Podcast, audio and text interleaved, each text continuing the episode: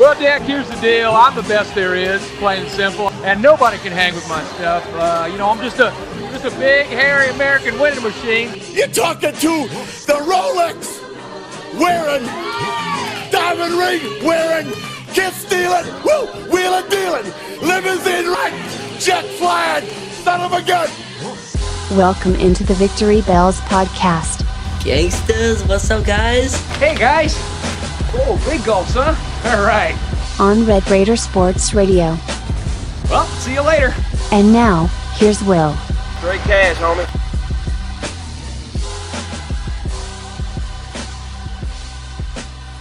What is up, everybody? Welcome into this edition of the Victory Bells podcast, right here from the Hypnotic Donuts studio. And uh, got a, a, pretty important one coming up this weekend for the Red Raiders, people. And uh, know you guys are all excited for that to get here. Well, I mean, some of you probably are. I don't know about all of you after what happened last weekend in Morgantown and how the Cyclones have looked so far this season. Obviously, I think a much improved Iowa State team that's playing really, really good defense for those guys and outplaying their talent, I would say, overall as a whole. I think specifically with their pass defense, secondary looking good, and uh, held the last four opponents to 10 total points in the second half, which is, I think, something that is is pretty you know impressive for that group compared to what Iowa State's been in the last couple years. I think whenever you look at uh, you know what Tech's done in the past, obviously not last year with the disaster that happened in Ames last year, but I, I think whenever you look at what uh, what Tech did in 2015 and has done in the past to this Iowa State defense, I think just very impressive and says a lot about what Matt Campbell and those guys are doing. But we're going to get into a lot of that and uh, really kind of try to break down some of that game. But uh, the first thing I really want to talk about, and, and it's the first time this year that we've got all our major sports going on at the same time, and that includes the NBA getting started this week. And uh, as a Mavs fan, don't really know how to take that, if I'm excited about it or not. Uh, I think obviously excited about Dennis Smith Jr., and, and I think he had a great start, especially offensively. Defensively, some work to get done, but uh, excited about the future with him. The rest of it, uh, we'll see. Probably going to be a team in contention for a lottery pick, but am excited about as Mavs fan the future of this team and no, uh, you guys really don't want to hear me talk about the Mavs, so that will be it. But I guess my point here is basketball season is, is finally here at, at that level, and – we're just a couple weeks away here from getting things started with the Red Raiders and Chris Beard as these guys enter year two. So, with that being said, we had uh, Big 12, or excuse me, not Big 12, we had Texas Tech Basketball Media Day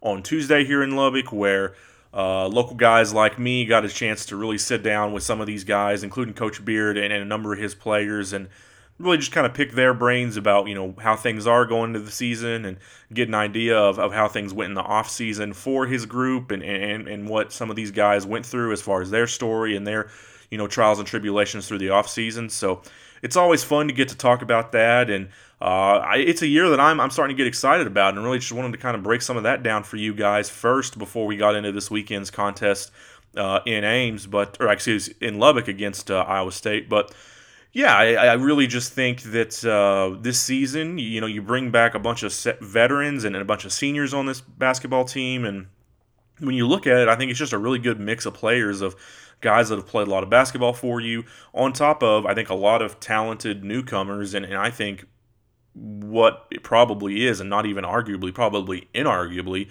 the best basketball class that Tech's brought in in, in well over a decade. And uh, some others would know more than me, but but from what I understand, maybe the best class that you've brought in in, in 15 years plus. So excited about all those guys that are going to bring in. But you've got your veterans, you got your Keenan Evans, you got Zach Smith, you got uh, even Niem Stevenson, who for, who by all, all accounts, who I spoke with and and uh, Coach Beards talked a lot about, really had an awesome offseason and think that he really got a good perspective on some things and it's one of those things where we saw him have a lot of success last year uh, whenever he was locked in. I think in that four game stretch there in the middle of basketball season, it started with, with Kansas, and he played uh, Kansas, Iowa State, West Virginia in that stretch, and, and just thought he played really fantastic basketball, was driving it to the hole really good. Uh, and I think really opened up your offense in those games a little bit and, and really did something different that nobody, nobody else on the team was really doing. So you saw the flashes of his talent, and he got recruited by a bunch of schools. It wasn't like he's not a guy that nobody wanted. I mean, Kansas, he was the backup option for Josh Jackson for those guys. So obviously, a guy I think that that's that was very talented. You just haven't seen it consistently yet. So you know, Coach Beard talked a lot about with him, and and he talked about with me how he just had to change some things, I think, in his life and uh, change his perspective a lot, change his regimen, and I think he really has tried to, um, you know, just take a new. Uh, take a new look at things and, and try some new things, and, and I think from from what we've heard so far, it's it's worked out for him. So excited to see what he does. Uh, then excited to see what we get out of Justin Gray, obviously. Norense Odiase with all the weight he's lost and the job that John Riley and the strength staff did with both him and Tommy Hamilton as your two big men that I think are going to play the five there for you this year. And, and I think both those guys kind of trade off minutes. So, yeah, just a veteran group I'm excited for. And then a group of, new, of newcomers, youngsters, whatever you want to call it, uh, I'm excited for. Starting with, I think, Josh Webster as a backup point guard. That's a good option for you. Then you talk about Jarrett Culver as, as the local boy, and I think that a guy that's a superstar, that's flexible, that and not a superstar yet, but I think a guy that has the talent to be that down the road for you to kind of be your staple guy and uh, good shooter, uh, just does a lot well. I think they think he's going to play good defense and, and is just a versatile option. Uh, then you got Zhaire Smith, who is a super athletic kid. I think a lot of people would tell you he's the best athlete on the team, including Zach Smith. I think that says a lot about him. And you've just got a lot of these new options, and I think you just got a lot deeper on this basketball team. So I'm really looking forward to this year and seeing what the Red Raiders do. They got picked seventh this week uh, in the Big 12 uh, preseason poll, something I don't necessarily agree with. I think they're probably a fifth or sixth is where they should have been picked. I think they're going to finish higher than than really anybody else thinks, but. Uh, but I guess we'll ultimately see what happens. But uh, it's just a team to me that, that is just playing or is not playing, but is going to play a different level of basketball than they have uh, in the past. I think other under uh, Tubby Smith or under Chris Beard, and I think a lot of that has to do with the depth and the athleticism uh, combined with the experience. And on, on top of that, I, I, think you look at you know Coach Beard and what he's talked about and what these guys have talked about with their offseason and how everything has been focused on finishing, which was last year was I mean that was your biggest issue. You just couldn't figure out ways to finish these close basketball games, whether they be uh, in Fort Worth against TCU, in Waco against Baylor, in Austin uh, against Texas. There's, there's just a bunch of these games you came so close. Kansas in Lubbock. There are just all these examples amongst that of you have late leads, you have close games, back and forth late, and for whatever reason, you just could not quite get over the hump, whether that have been a talent issue, a uh, discipline issue. I, I, I, just don't really know where to point pinpoint it because I think there were a lot of different things that didn't seem to go right for you in those last moments. But I think that's been the thing that, that they've really focused on this offseason, and really everything's been driven by that. So we're going to find out how it's going to go. But if anything, this is a team that I expect that's going to score better. And I think specifically whenever you bring in the second unit, uh, to rest the relievers with all these young guys you're going to have that are that are pretty athletic, and you've got some shooters in that group. And I think defensively you're going to play better as a group. And you, you weren't terrible as a defense a year ago. I think your biggest issue was obviously three point shooting, and, and I think that's the one thing you you got to work on. Uh, on guarding is I, I, think teams like Oklahoma State and Iowa State and a few others really kind of had a heyday against you, uh, shooting threes, at least shooting threes whenever they needed them and getting them and as more as I guess as athletic as this team is, I just think that's not going to be as big of an issue this year. But regardless, excited to see where things go this year and what this team becomes. Uh, got an interesting non-con schedule, not necessarily at home, but but more so on the road. You go to uh, New York for a tournament where you're going to end up playing. Uh, eventually, Northwestern, I would guess. It, it, once you once you win the first game in that in that one, and then you're also going to play Seton Hall in in, in uh, Madison Square Garden. Looking forward forward to that one. And then you got a trip to uh, a trip to South Carolina to take on the Gamecocks, which I would guess, you know, not even your hard, not just your hardest non-con game, but I would guess will probably be one of your four or five hardest games you'll play all all season long. After uh, those guys made a Final Four last year, and I think Frank Martin and, and his his group are expecting big things again this year. So uh, going to have some interesting things go on in the non-con before you get to the Big 12. Curious to see how things uh, turn out in the conference overall because I think at the top, as always, you got Kansas number one, and I think West Virginia you're clear number two as as a, a pretty West Virginia team. But after that, I think you can make a lot of arguments for what this league is, specifically three to six, seven, where you've got teams like uh, TCU, Texas, Baylor, Tech, Oklahoma as really kind of that next tier of, of teams. And I think any one of those teams could finish third. I think any one of those teams could finish seventh, just depending on how things uh, pan out. But to me, it's it's just a league of a lot of unknowns after the top two. I think you know at the bottom. I don't think you think Oklahoma State's going to go very well for them this year, especially with uh, all the FBI investigation, the the issues they have. They also have a new head coach. So to me, uh, they just got some problems, missing a lot of guys from last year that went on to the NBA or graduated. So to me, Oklahoma State clearly at the bottom. I don't think uh, Kansas State's going to be very good. Iowa State is interesting to me though because uh, with Steve Prohm as the head coach, he's kind of been, at least so far, it's appeared, riding off of uh, of Hoiberg's coattails a little bit. Just still had his recruits. Uh, had Monte Morris in there, obviously last year, who, I, in my opinion, was the best player in the Big 12 and should have won that award. But um, anyway, we're going to find out a lot about that team this year and, and how good of a coach Steve Prohm is. So interested to see with them. But regardless, I don't think it's it, it's quite as deep of a Big 12 as far as the, the top level difficulty as it's been. But the Big 12 is still going to be good at basketball, and there are a lot of teams with young talent like uh, Oklahoma, Texas, TCU, and then Tech's one of them that's got a bunch of vets plus a bunch of new talents. So, going to be a fun year in the Big 12, certainly. And the next thing that I want to get to with you guys and wanted you guys to listen in on was an interview I did one on one with uh, junior power forward Norense Odiase, where just wanted to sit down with him and, and really just ask him about you know his physical transformation because if you haven't seen a picture of him he looks like a completely different guy than he has in the past. And think he really wanted to lose a bunch of weight and ended up losing 60, 65 pounds, maybe a little bit more even than they wanted him to. But I think it really transformed him physically, where uh, with all the foot injuries he's had in the past, I think he just needed to take off some weight to put less fresh pressure on his feet because I think foot injuries are something that can kind of haunt big men for a long time. So took a bunch of weight off, and I think he says that it really feels like it's helped his game out. So, wanted to talk to him about that and get with him on his thoughts of where things are with this team going into the season. So, here's that conversation with Norense Odiase.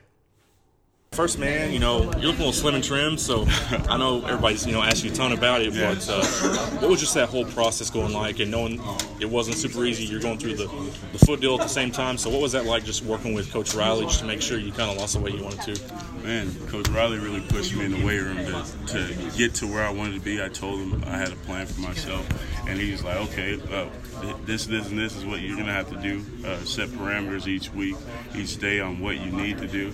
And I was able to follow it. Him and Chris, Chris Williams, our trainer, had they had a great plan for me to get me back on the court healthy and, and stronger than ever. And I feel like they helped me fulfill that plan. And me just listening to everything they have to do had a big part in it. Is that just a matter of, of discipline and just getting in a routine, just, just to try to get it done as hard as it might be? Definitely. the number one thing is discipline. Yeah. Two, toughness, routine. You gotta gotta know a plan of how you want to get to wherever you want to get to, and it really helped the discipline wise. What's been the biggest thing you've noticed uh, on the court, or just in general about how your body feels all the time? What have been things that just you're like, man, I never you know, felt like this way before? My wind, my wind. I can I can go a lot longer. Yeah. Uh, I can play a lot harder at, at longer times. Uh, I can jump higher. I'm just more active. Uh, it's really helped me just get off some dead weight, and it's really helped me on the court. What uh, what was it like? Last year. I know obviously it, it, it, has to suck just sitting on the bench, and especially in a lot of those close games in the Big 12. When I know you wish you were out there helping those guys. But what was that that just experience like, just sitting on the bench a lot of those games and just just not being able to do much? Man, it was definitely definitely a learning experience. Yeah. It was very tough seeing my team uh, in those battles without me. I wanted to be there for my teammates. Um, it's very tough, but it's very telling. Told me about myself that I'm a, I'm a tough-minded person. Uh, it, it, taught me about more about the game, able to see things, help me in my leadership, things like that. But it's definitely tough, and I wouldn't trade it for anything because I, I believe in God that He has a plan that's different for me, and I'm just trusting in Him. So. Do you think that experience of, of sitting over there on the sidelines on games and, and not you know not like a coach, but but kind of like a coach mm-hmm. at the same time, where you're just kind of taking it all in? Yeah you think that helped your basketball IQ and just learn a lot more about the game you maybe didn't know before? Definitely. I mean, when you're playing actively, you can't see everything, but when you're when you get a chance to step away from the game, you're able to see all the things the coaches see all the time, and you're able to understand things better by watching film and seeing the guys do it. So it really helps. What uh, what is it that you like about th- this group of guys? Whether it be all you guys as older guys have been here forever, the whole crop of new guys. What is it about the, the group as a whole that you like? Oh, hungry, man. They're energetic. There's guys full of life. There's guys willing to prove something. Everybody here has a chip on their shoulder. Uh, we know the year that we had last year, and with these guys and and our guys coming back, man, we're ready to get to the tournament again. And we just hungry for these seniors and hungry for our, all our new guys. Just the energy around our program, it really helps. A guy that was here last year with you, but nobody's seen him play yet, is Tommy. You know, what's you know for people that don't know what Tommy is, you know, what's what's it like playing, you know, uh, around the basket with him, and just what's he kind of bring to the table for you guys? He's a big, he's a big tough, strong guy. I mean, he, whenever you're able to drop as much weight as he did Same, in the time that he did, it, it just shows to his toughness. He's he's a battler. He's he's tough. I can't wait to play with him. Um, he's a tough body. He can score around the basket. He can shoot. He does a lot of things well. That'll help this team rebounding wise as well, and just things like that. He brings a lot to the table, so we're excited. Same thing with uh, Malik as, as the young guy coming in, and you know as the other you know major forward on the roster. You know what's it been like seeing him as, as a young cat and just kind of kind of try to figure things out, man. It's been fun. Malik is full of energy. He's full of life. He's never without a smile on his face, which I like. Every time he's a great listener. Uh, he plays with energy and passion. He can shoot a little bit. He, re- re- he rebounds, runs the floor. He's a very active body defensively and offensively. So I'm really thankful to have him as a team. He, he doesn't play like a freshman. So Right, right. Uh, for you guys, it's kind of the, the trio of, of guys that are, that are playing, you know, the four and the five. You know, what's that, uh, you know, what's that like for you guys? And Zach playing the four some too, obviously, but, but for uh, you three guys specifically as the bigger guys on the roster. uh, what's it like? Yeah, you, you know, like what are you, the chemistry of you guys, and what are kind of y'all trying to accomplish in this year? Yeah, uh, rebounding. Uh, we know we were below in, in rebounds last year, one of the uh, last teams in the league.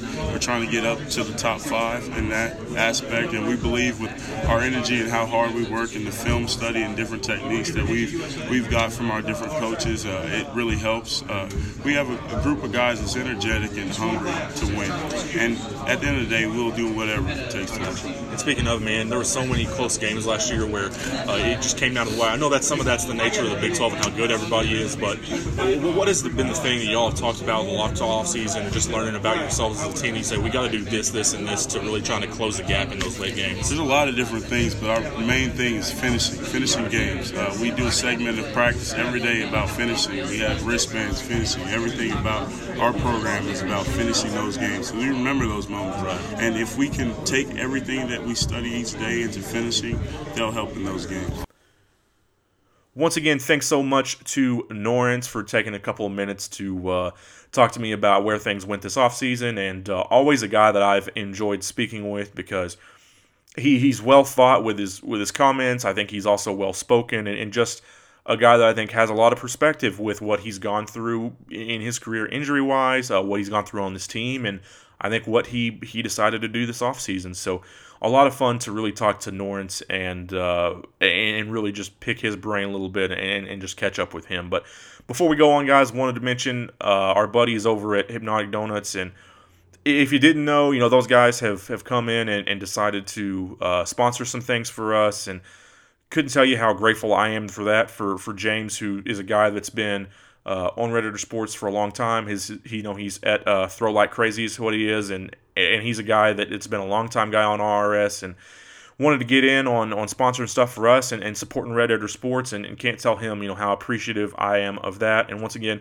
Uh, those guys are located, uh, Hypnotic Donuts, that is. Those guys are out in, in Denton and Dallas. And if, if you're a fan of donuts, if you're a fan of chicken biscuits, uh, whatever, man, I think all the good stuff that uh, may not be great for you, but uh, I know one thing, I enjoy it and uh, excited to go out there next time I'm in town and uh, check out some of those guys' stuff. So if you live in DFW or, or you're rolling through, please check out our guys at, at Hypnotic Donuts. My man James they'll hook you up uh, organic donuts just, just just they do it the right way and uh, always excites me and i know i've said this before but I, I, I always like bringing on guys like like james and what he's done because he just kind of took his own dream and idea and built it and he's created you know i think from what everyone would say one of the best donut shops in maybe not just you know texas maybe in the country so you know, we're real excited for him and, and all the success those guys are having. So, so once again, guys, go check out Hypnotic Donuts if you get a chance to.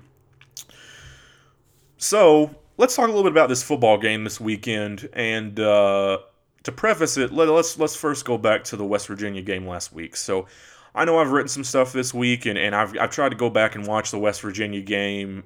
I guess I've watched it all the way through, I would guess, including live. I've watched it four times now, and it's just such a weird game to watch because if you were to just shut off the tape at nine minutes left in the third quarter, which is right after Tech scores to make it 35 17 on Tre King's 30 yard run, you'd think that that was all she wrote and that that'd let the air out of the building, that West Virginia would pack it in, and that you were going to cruise to, I think, a, you know, a, a, pretty lopsided win at that point and, and a win that I'm there sitting there thinking that, hey, man, you know, milestone win for, for Cliff and these guys and, and just a big win for your program. And isn't this great for the future? And, you know, affirmation of what you've seen progress wise from this team and just a big step forward uh, you know, for his program for the future. And, and, it just was, you know, I think so impressive up to that point, and really figured since you, you would held uh, West Virginia to 17 at that point that you probably were only going to give up one more touchdown.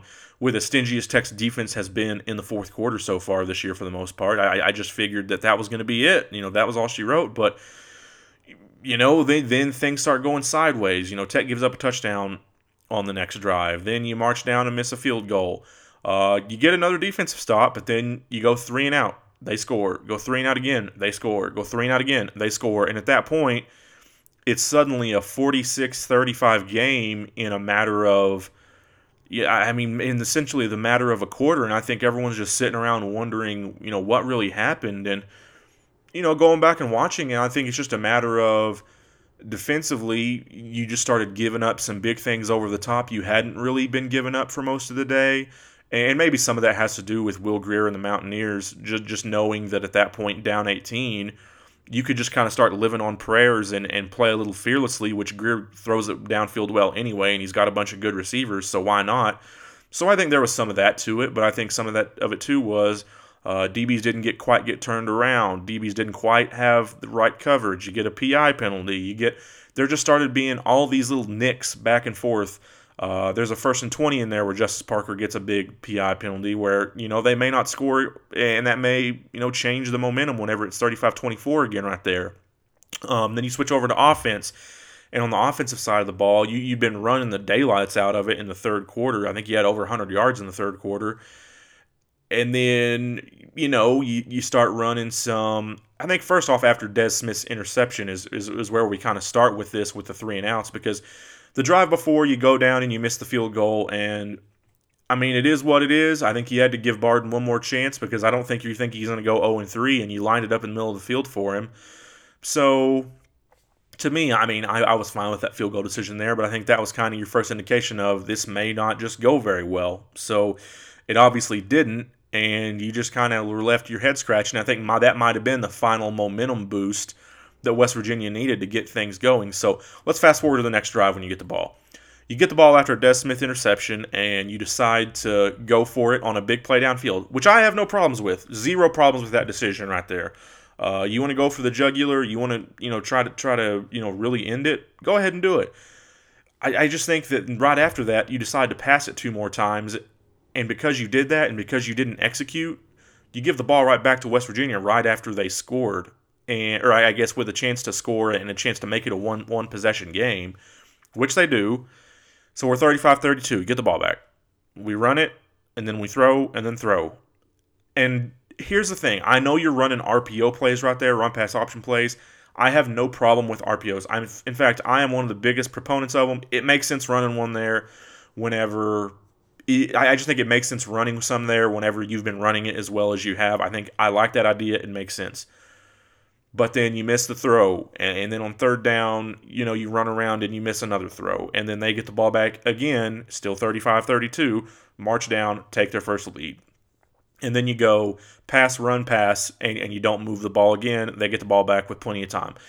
So that that's where this this thing goes south is with your offense more so than your defense i think. That you the def, the offense starts the, the downward shift of momentum i think. And – to me, don't get me wrong, I have no problems with with passing it in some of those situations. If you want to pass it 50-50, run it 50-50, you know, right there in those situations, go ahead and do it because I get that's part of your offense. But here's the thing. They're dropping it into coverage. They want you to run it, and you're just not I don't know. I just think you're just not doing it. And I know that, you know, Coach Kingsbury said several times, well, didn't get very much on the runs we tried. Well, you really only tried twice. So, in my opinion, you've just got to pound it away right there. If you give it up and it, it's 35 32 after you've tried to run it some and haven't had, you know, much success, okay, you can start throwing it a little. But uh, the thing is, I, I, I just don't know why you, you, after you had so much success all day, why you just decided to abandon that um, whenever you're rolling with it in the in the third quarter. I, I just disagree with that decision right there. And again, if you execute there, and if Shimonek makes the passes, that and there's several open passes, he there's opportunities he had to make throws, and he's got to make those throws. But I think that's the thing you got to ask yourself is is it worth the risk in those situations when you have a reliable run game, when for the most of the day your defense has been playing well? Is the risk worth the reward in that situation uh, when you have to complete passes and it and passes in general are just lower percentage plays than run plays are? I mean, it's just just a matter of fact. So to me, you've you've just got to change a little bit of that strategy, and I think maybe even not change the strategy. I, think you can you can leave the strategy if you think Shimonek's going to complete the passes. But the biggest problem is is that he didn't, and I think he panicked a little bit there in the quarter. And don't get me wrong, I am one of the biggest fans of Nick and his game that that, that exists. I, I, love it whenever he's playing loose, uh, whenever he's cutting it, cutting it, and he's just you know getting after it. I think he's got an NFL arm. I think he's got all sorts of tools that translate to the next level. But I think there, there are times whenever it seems like to me, it seemed like this in the Houston game, and it seemed like this in the OSU game, and then it seemed like it too last week. And if I'm wrong, I hope he calls me out, and I hope uh, he, he proves me wrong. Um, it just seems like that he tightens up a little bit, and, and he isn't quite as loose, and it seems to me he may be kind of worried about not making mistakes, and I understand that. It's it's his one shot, it's his one year when he's really going to get a chance at this, and and I get that, but I think he's got to play a little bit looser and, and he can't abandon the pocket. And he's just got to trust his receivers to make plays, specifically Dylan Cantrell as a guy that this year, whenever you've thrown in the ball, nine times out of 10, he's going to make a play. So, same thing with Keke Coutee. Now, I think you got to get more production out of your X receiver, but that's that's a different conversation for another day. But I, I, just think offensively, your run game is starting to work, and I just think you have got to start trusting it more. And you're going to have to this weekend moving to Iowa State you're going to have to because they're going to do the same things that West Virginia did coverage wise. They're going to run this cloud coverage. They're going to try to kind of umbrella you over the top. Uh, as as far as kind of not necessarily over the top, they're just going to kind of try to umbrella all of your meat intermediate throws, all your bread and butter, and they're going to say run it or throw it deep. And you're going to kind of have to do some of those things. I think a lot of the times you're going to have to throw some screens. You're going to have to run it. You're going to have to throw it deep, and, you're just going to have to figure out some ways to move the ball that, frankly, you just didn't do last year in Ames. And it, they're going to give you the same thing again, and you have got to be willing to run the ball. And I think they will be, and I think that's going to be a, a, big part of the game plan. Uh, you know, I, I, think based off what I know. So I think you just have to tell Nick to trust his receivers, to trust his offensive line. And guys are going to get open because he had plenty of time to throw against West Virginia. I think this offensive line has taken big steps forward and you're just going to have to to trust that that's going to happen moving forward. So that that's a big key for me. Now now moving on specifically to this Iowa State team. The funny thing is, you watch them and there's nothing super dynamic about what what they're doing. Don't get me wrong, I like Allen Lazard. I think he's an NFL receiver.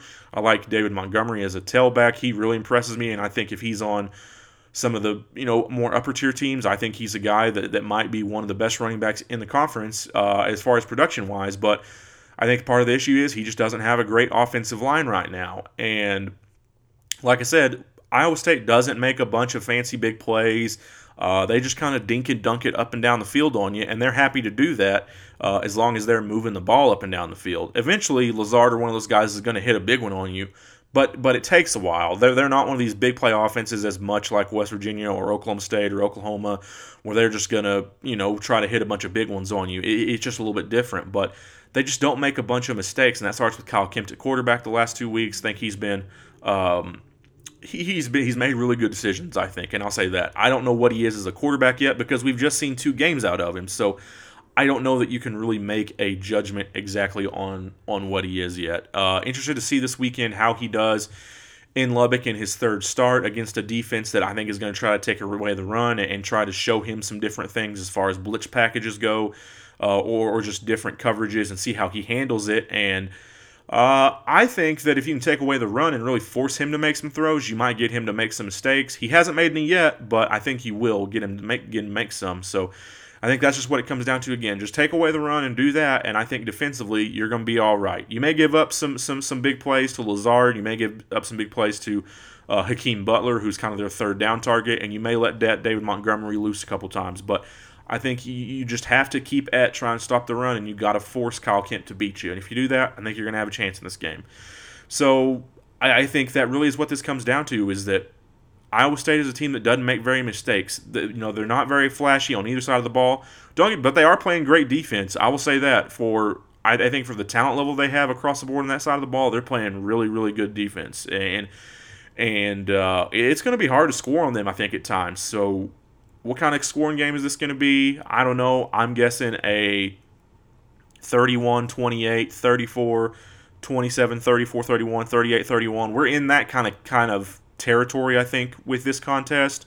Uh, you hope it's obviously wider if you're the Raider Raiders, but uh, but yeah, I, I, think that's where we're at with it. I think Tech's going to win this weekend, but they've got to come out and you got to play some mistake-free football you got to force Kyle Kempt to beat you on on whenever you're on defense, and you got to be patient with the running game on offense. And I think Shimonek's got to play more within uh, himself, and, and he's he's just got to be able to cut it loose a little bit more and not panic quite as much. So you do those kind of things, I think you're going to have a good chance this weekend. So once again, guys, thanks so much for listening to the Victory Bells podcast from right here in the Hypnotic Donuts studios. Hope you guys have a great weekend and uh, happy homecoming.